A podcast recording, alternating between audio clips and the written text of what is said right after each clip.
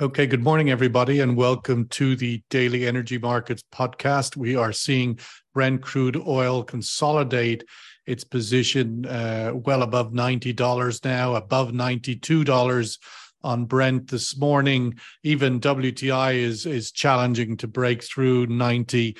Uh, the move that we saw last week during the APEC uh, uh, events in Singapore and the announcement by Saudi Arabia to extend its unilateral 1 million barrel a day cut through to the end of the year has really given the velocity uh, that this uh, market was looking for to sort of make that uh, ascendant sort of cl- challenge uh, to $100 a barrel. Let's welcome this morning um, our uh, three speakers. Kick off with Andrew Critchlow. Video is off. Is that what you're telling me? I'm getting messages that my video is off. Okay, well, let's see if my video is off. It is off. Why can't it go on there? It's on and now it's off.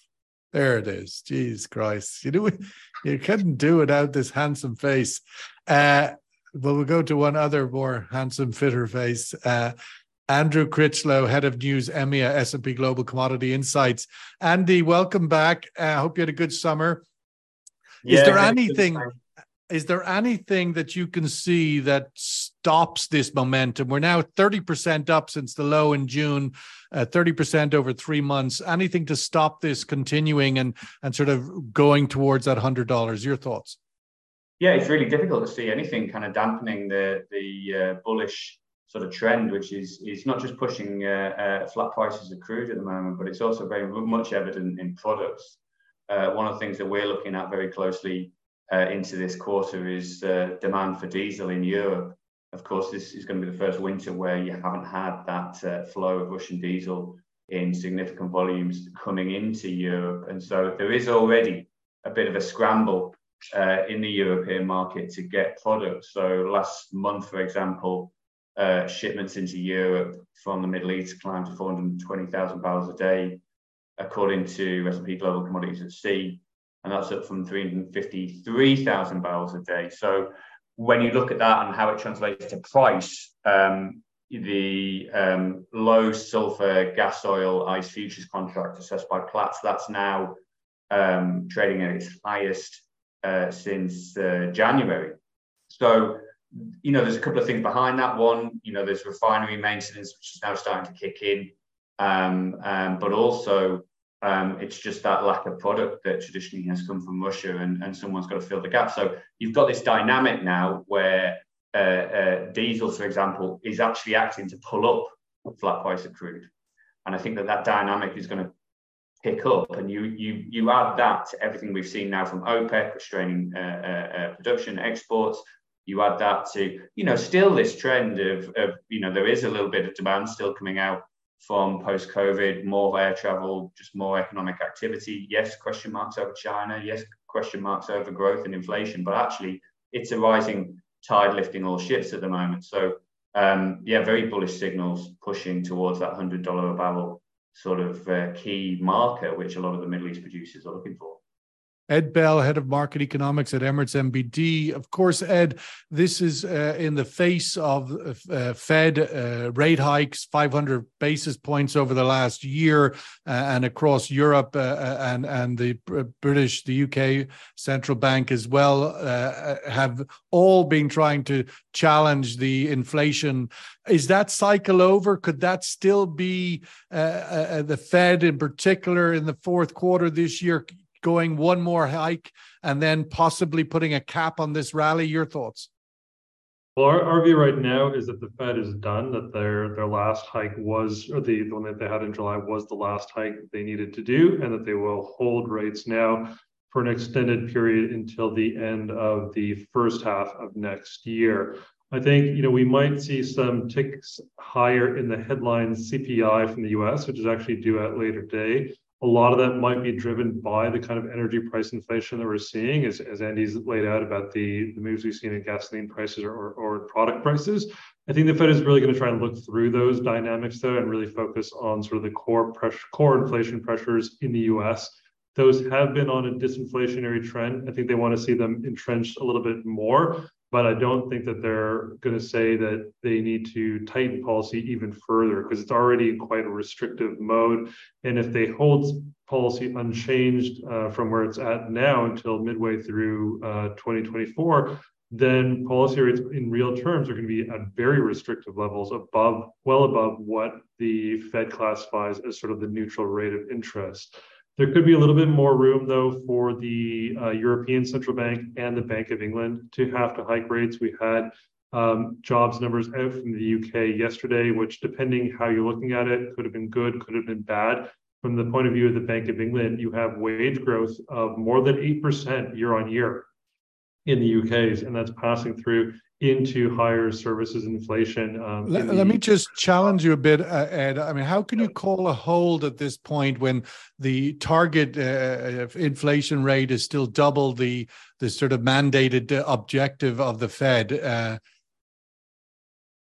in the but it is going down it is decelerating right so and you have well, the deceleration has stopped the, if not slowed at least i mean the, the idea that uh, deceleration that we've had in inflation so far we've only just gotten into real positive rates going forward if that deceleration in inflation continues you're going to have a very restrictive environment, even if you don't need to move up anymore. Which in itself then could be the cap on hundred dollar oil, right? If you don't raise rates, it means the the the the, the five hundred basis points is working and the economy is slowing, and then you would expect prices not to continue rising. Could those two things coexist?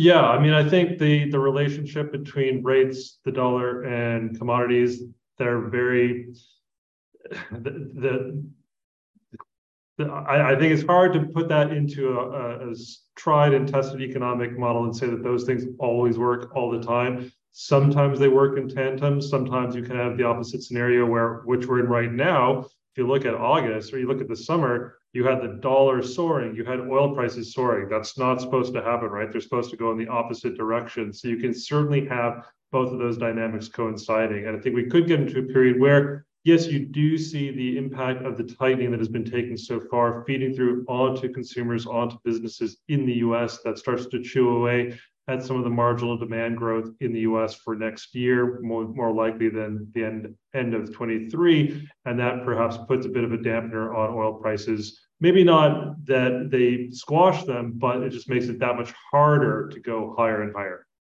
Let's go to Marc Howson, head of Asia for Welligence Analytics. Marc, of course, LNG and gas demand in, in Asia and particularly China is a big bellwether to the economic health of the region and hence its energy demand uh, appetite. China's Sinopec has just issued a tender seeking 25 cargoes of LNG over the next year.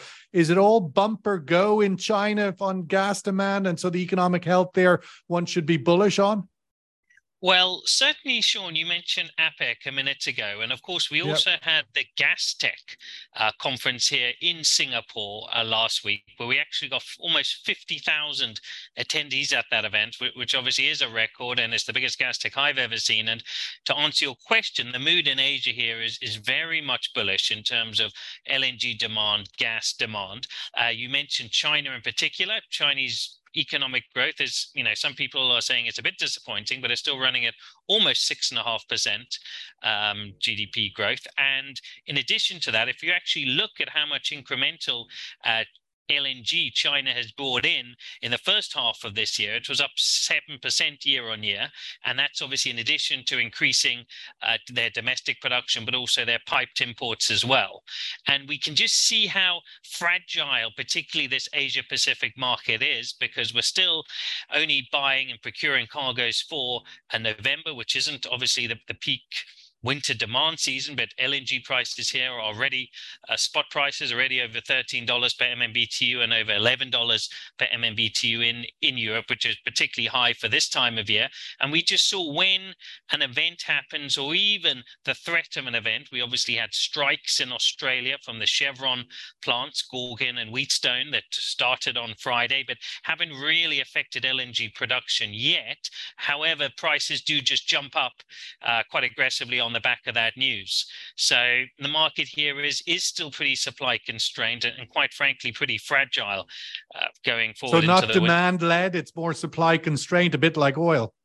Well, in the case of China, it is very much demand led uh, because you know, their economy is growing, and quite frankly, they have quite uh, serious uh, you know, emission reductions targets, which means the gas and LNG has to offset uh, their use of, of use of coal.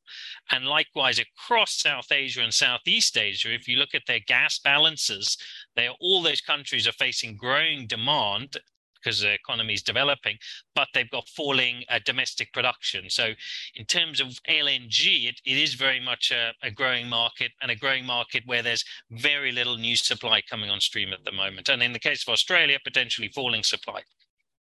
Andy, one might look at the potential to dampen the oil soar of the last three months uh, surge that stopped that surge to 100 could be non-OPEC supply or even within OPEC plus those countries that are not confined by the agreement, i.e., Venezuela and Iran. Can we see either non OPEC, the likes of Guyana, or OPEC plus countries non confined, uh, could they bring supply that could sort of dampen down this tightness? Well, we're already starting to see that in terms of Iran and more Iranian barrels, according to the uh, um, S&P Global Commodity Insights survey, secondary survey of um, OPEC production, which we just published. You know, uh, uh, Iran's output, you know, surging. Its exports into the market have increased. Um, it's looking at you know new and innovative ways to do that. Of course, um, um, the uh, the swap deal that was announced with China uh, last month uh, in terms of uh, trading oil for in return for construction services, etc., to build an airport. You know, we could see more of that, and you know, these methods have been used previously as ways for countries like Iran and Venezuela to um, bypass sanctions. You know, it was something that was very much a feature of Iraq's oil trade during the uh, oil for food program days. So um, uh, yes, I think that that's uh, uh, fair to assume. Um, you know, the monthly oil market report that OPEC just put out, it actually lowered its call on uh, OPEC crude um, for the remainder of uh, 2023 uh, by about 70,000 barrels a day. So they're being quite kind of hawkish at the same time as they're saying, well, actually, um, you know, we're going to cut production um, for countries that are bound by uh, the quotas, I mean, what's clear here is that the main producers, Saudi Arabia uh, and Russia, are driving for a higher oil price, although they may not actually state that uh, publicly. I think it is interesting, however, the tension that it creates within the uh, uh, group that are bound by quotas. So countries like the United Arab Emirates, for example, where um, uh, producers like ADNOC are investing heavily in boosting capacity up to and beyond, you know, 4.2 up to 5 million barrels a day. If you can't produce that oil, then that's a big sunk cost that is just stuck in the ground. Ed, the the big sort of question mark, of course, uh, as we get into these elevated levels and move towards triple digits, uh, is you know, hundred dollars isn't what it used to be, right? I mean, you go out and try buy a can of Coke or a latte, and and, and everything is elevated. And as Jorge, uh, one of our speakers, said earlier in the week, you can't have elevated airplane ticket prices and banana prices and everything prices, and and not have elevated oil prices does this level create a problem for the OECD in particular? I'm thinking, obviously, for the emerging markets, it's it's expensive, uh, but where does it meet the sort of the rubber meet the road on this? We're not hearing the usual voices of complaint when prices get this high. India are silent, the US, at least in public, are silent. No, that's interesting. Yeah, that we haven't had the same kind of messaging around this fear of energy price inflation coming back into the market like we had uh, really over the last couple of years when you had this somewhat awkward geopolitical pressure trying to be placed on the OPEC countries to increase production. And, and so far, you know, we didn't see any kind of commentary about energy price security at the G20, for instance, or that the, you would have, you know, reliability of supplies in, in, uh, in the near term at least. I think it could be that there's a couple of other relief valves that have been happening in the market. You know, we look at, if you look at Europe, for example, inventories going into the heating season are in a vastly different picture than they were last year. So you're not having the same kind of um, volatility in electricity and heating price and gas prices uh, in the EU. So maybe that's taking a little bit of the edge off of the sort of fear of energy price inflation. Um, and it could also just be that consumers have become more inured the fact that we are in a higher inflation environment and so are adjusting their spending accordingly, uh, or rather than their spending, adjusting their savings as well. As you mentioned, you know things like airline tickets are very expensive. Um, hospitality internationally is expensive. So if we're just getting accustomed to that, the cost of operating in this economy post pandemic, then you can wear down on those savings. Hey, if you've been able to benefit from higher wages as well, you can withstand it a little bit better. But so far, it doesn't seem to be raising a political stink in many of the kind of uh, capitals where you think it would have been. We have a senior uh, executive uh, from KPC in our weekly interview that's going to be published after this podcast who says you know 99 90 to 95 is, is is is everybody is comfortable with. It's not as elevated a price as it was before. And of course a year ago when we saw these prices previously it was on the dawn of the US midterm elections and we're maybe a bit too far away from the US presidential elections for this to be an issue at this time. But it could become so uh, where does that sort of feed through into the uh, the thinking? Do you think of the regional countries, Ed? Just to follow up on that, from the point of view of the sort of critical relationship with the US. It's a lot of talk that it's not what it used to be. And so this may not be something that is a top priority on this cycle. Yeah, I think we've seen resistance from the core producers in the GCC to responding to, say, US political pressure that would help the domestic political situation in the US to increase production. Um, I think there's also been maybe a, an overemphasis that the GCC is moving away solidly into China's hands, for example, away from the US. I don't know that that's a, a, a solid trajectory, that that's going to go only in one way. I mean, you saw on the outcome of the G20 this EU US supported deal that would um, provide more infrastructural links between India, UAE, Saudi, Jordan, and Israel. I mean, that's to me an assessment that there's still a lot of soft power interest from the United States toward this region, and it's being reciprocated and, and certainly welcome. So I think the sort of trading relationships or the, the, the political relationships perhaps they don't have the same kind of uh, emphasis that they may have had a couple of years ago. Uh, but that doesn't mean that they're necessarily, you know, hostile or antagonistic in any kind of way. I think certainly from the United States point of view, um, Middle Eastern economies taking sort of more initiative to uh, cool down tensions within the region is certainly going to be a welcome development, and I think the regional governments are accepting that as well. Marc, the the I wanted to get your views just to, to drill down a little bit on our earlier point uh, regarding uh, the health of Japan and Korea. Of course, two of the biggest uh, LNG markets in the world and in Asia. They pull a lot of the, the Gulf LNG in that direction, but both of them are having difficult times, particularly Korea and other manufacturing centers in Asia, Vietnam. How is that translating into the LNG market? and I'd like your sort of midterm outlook as well for Qatar's increased capacity yes. that's coming. Yeah, absolutely, Sean. Just going back to one of your earlier points about what why has this not created more of a kind of political uh, big problem in in the West? And and to me, if you look at the LNG side in the US in particular, it's very interesting because 10 years ago, the US didn't export any LNG. And literally, in the first half of this year, they've just become the world's largest LNG exporter, uh, surpassing 80 million tons, surpassing both Australia and Qatar. So, of course, with, with these very you know, high oil and gas prices, uh, that, that huge segment of the uh, the US economy, which is the oil and gas business, actually uh, benefit quite a lot, and also obviously geopolitically coming to the rescue of Europe uh, in their time of gas need. Meanwhile, of course, uh, domestic gas prices in the United States and also Canada, which by the way is also going to become an, an LNG exporter for the first time next year, um, ha- have been you know very moderated and very much uh, disconnected from, from these higher natural gas prices elsewhere. So maybe it's that disconnection that um, that, that that's means there's been less of a political uh, hot potato over there. In terms of Asia, Sean, uh, you mentioned Vietnam, you mentioned Japan, you mentioned Korea.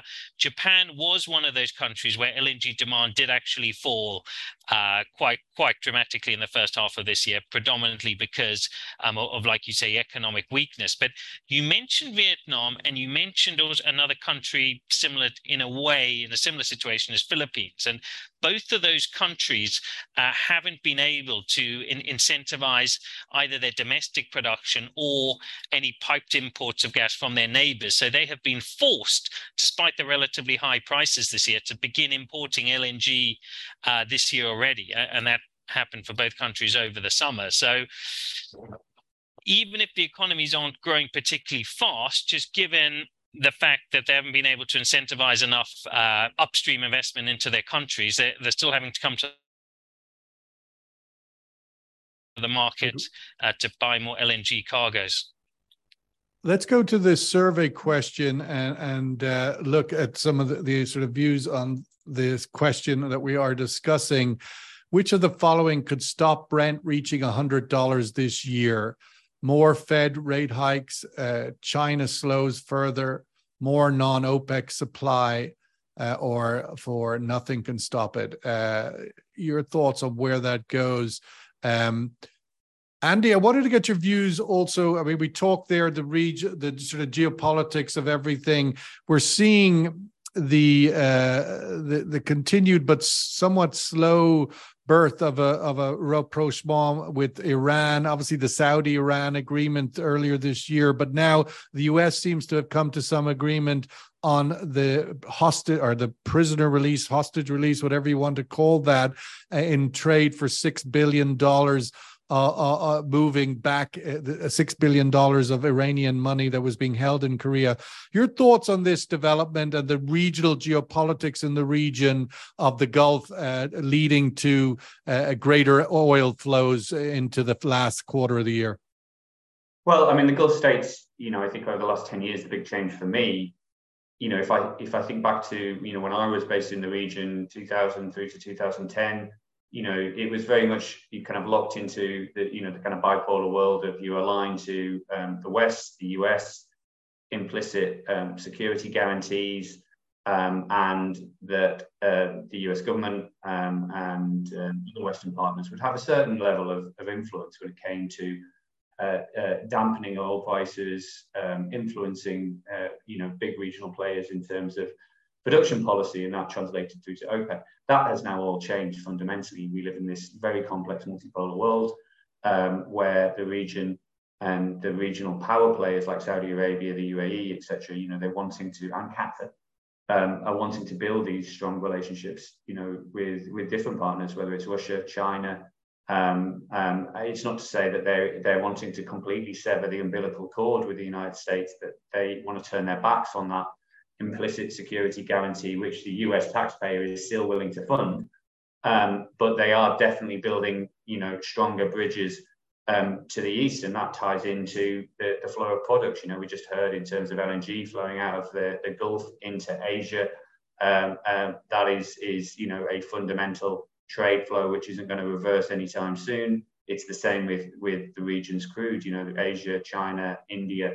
You know, these are the major uh, consumers of, um, of, of, of, the region's products. So that's not going to change, but it's this multipolar world that, that, that the region has become very good at navigating. And but guess- nonetheless, Andy, on the point of momentum in the current yeah. year that we're in, the, the US has turned a blind eye to Iran's you know, uh, sanction busting of oil exports, if you like. I mean, these are unilateral U.S. Uh, sanctions to a great extent, but nonetheless, they've turned a blind eye. As a result, Ch- uh, Iran's production is above three million. So the the positivity of momentum needs to be in place for these barrels to continue to flow. And I'm just wondering your outlook for that momentum, this deal on the prisoners, and so forth. Well, I'm, i mean, as a, a long time oil watcher, I'd say when when haven't they actually turned a blind eye to some of these things? Um, right. And and you know, I think you can go all the way back to 2005. I mean, it's well, you know, I think well documented. They they've kept the door open, and in turning, you know, in in allowing some flexibility in the the um, um, how much crude you do see uh, uh, flowing onto the the market from Iran um, um, that they they do kind of hold out the olive branch um, for rapprochement going forward. They keep diplomatic uh, ties, uh, you know, behind the scenes um, um, going, so that you know they can eventually at some point open the door to uh, you know a negotiation and a and, and a settlement. That seems to be the trajectory is now that Gulf states are heading towards. You know, you have this remarkable um, um, um, you know kind of meeting of the minds now with Saudi Arabia and, and Iran. Um, you know, and Israel it would appear is also on on the on the negotiation table. Ed Bell, just to close out with some thoughts about how I how high an oil price the Gulf states need or want, and and where that matches up with sort of fiscal balance sheets and so forth. Above ninety, they're they're in surplus, uh, so they they don't need to go much higher, right? Eighties is everybody's happy. So the argument some make that oh no, they want to go to hundred is not necessarily the case. Fiscal balance sheets are happy in the eighties. Your thoughts? Yeah, certainly the levels we're at right now do imply surpluses or balanced budgets across basically every GCC economy. But hey, who doesn't want more money, right? So if you have these major kind of capital programs, particularly in Saudi Arabia, that need to be financed, you're talking potentially a trillion of a trillion US dollars that needs to be financed for a lot of the, the scale of the capex projects. Um, and that's a lot of money that needs to be generated. It's not only going to come through FDI, it's going to come through um, the tried and tested income generating uh, oil exports for Saudi Arabia. So oil prices above and beyond these kind of levels will certainly be welcome and go into replenishing um, reserves, help to expand that capital program in Saudi Arabia, and help to I think really spend out more. We'll see. We'll, we've seen in the UAE, for instance, a shift to more on the sort of soft skills investment or soft infrastructure investment going forward. Um, so targeting skills development among the nationals in the country. Let's get the survey result and last word to Marc. Uh, China slowdown is perhaps the the the biggest break potentially on the oil hitting 100. Marc, your thoughts on that and the outlook for China to to sort of get through this difficult emergence from COVID, the outlook for for for obviously for LNG as a as a gas consumption in China as a as a benchmark reference to economic health because it obviously drives power consumption, etc., and industrial development there. Your thoughts on China's recovery getting up some steam uh, without or with the surplus with a stimulus?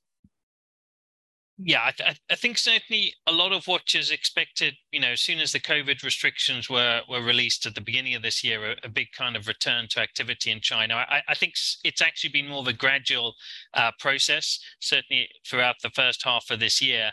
Uh, but but again, if you just look at the balances there in terms of the industrialization and economy, that you know, 1.6 billion people still growing at almost six and a half percent to me, they're, they're, they're going to continue to need uh, more commodities, and in particular, uh, more more cleaner, lower emission um, commodities. And and to me, the Energy. obvious one for that is natural gas. And then the question is where they get it from. And again, that'll be a combination of more piped imports, predominantly coming from Russia, more domestic production uh, from the South China Sea, but also more LNG imports. And if you look at what they've done on their infrastructure side, they've started a couple of new LNG regas terminals only last month, and then there's this huge ramp up uh, to an almost doubling in regas capacity over the next few years. So they're fully prepared for it. Yeah, I think you can expect uh, Chinese energy consumption to continue at a level uh, we're currently seeing, even regardless if the macroeconomic headlines are uh, somewhat negative, um, given they have at least an oil a billion barrels in storage that they've purchased at relatively discounted rates con- con- relative to current price. So I would uh, maybe the upside we won't see in terms of more than 15, 16 million barrels a day of oil consumption, which would be a lot. But nonetheless, I think that economy can consume, as the world economy can probably consume, even in a weaker economic outlook, like we're seeing at the moment. Full employment, but yet economic weakness. These two things are coexisting. It's confusing. Andrew Critchlow, thank you so much. What is confusing that you're still bionic on a bicycle and looking great. Ed Bell, thank you so much. Marc Howson in Singapore, really appreciate appreciate your time this morning. This is our interview that's about to be posted with Sheikh Khalid Ahmed Al Sabah from uh, Managing Director of International Marketing at KPC. Uh, a good insight into the oil markets as seen from uh, Kuwait. Thank you, guys. All the best.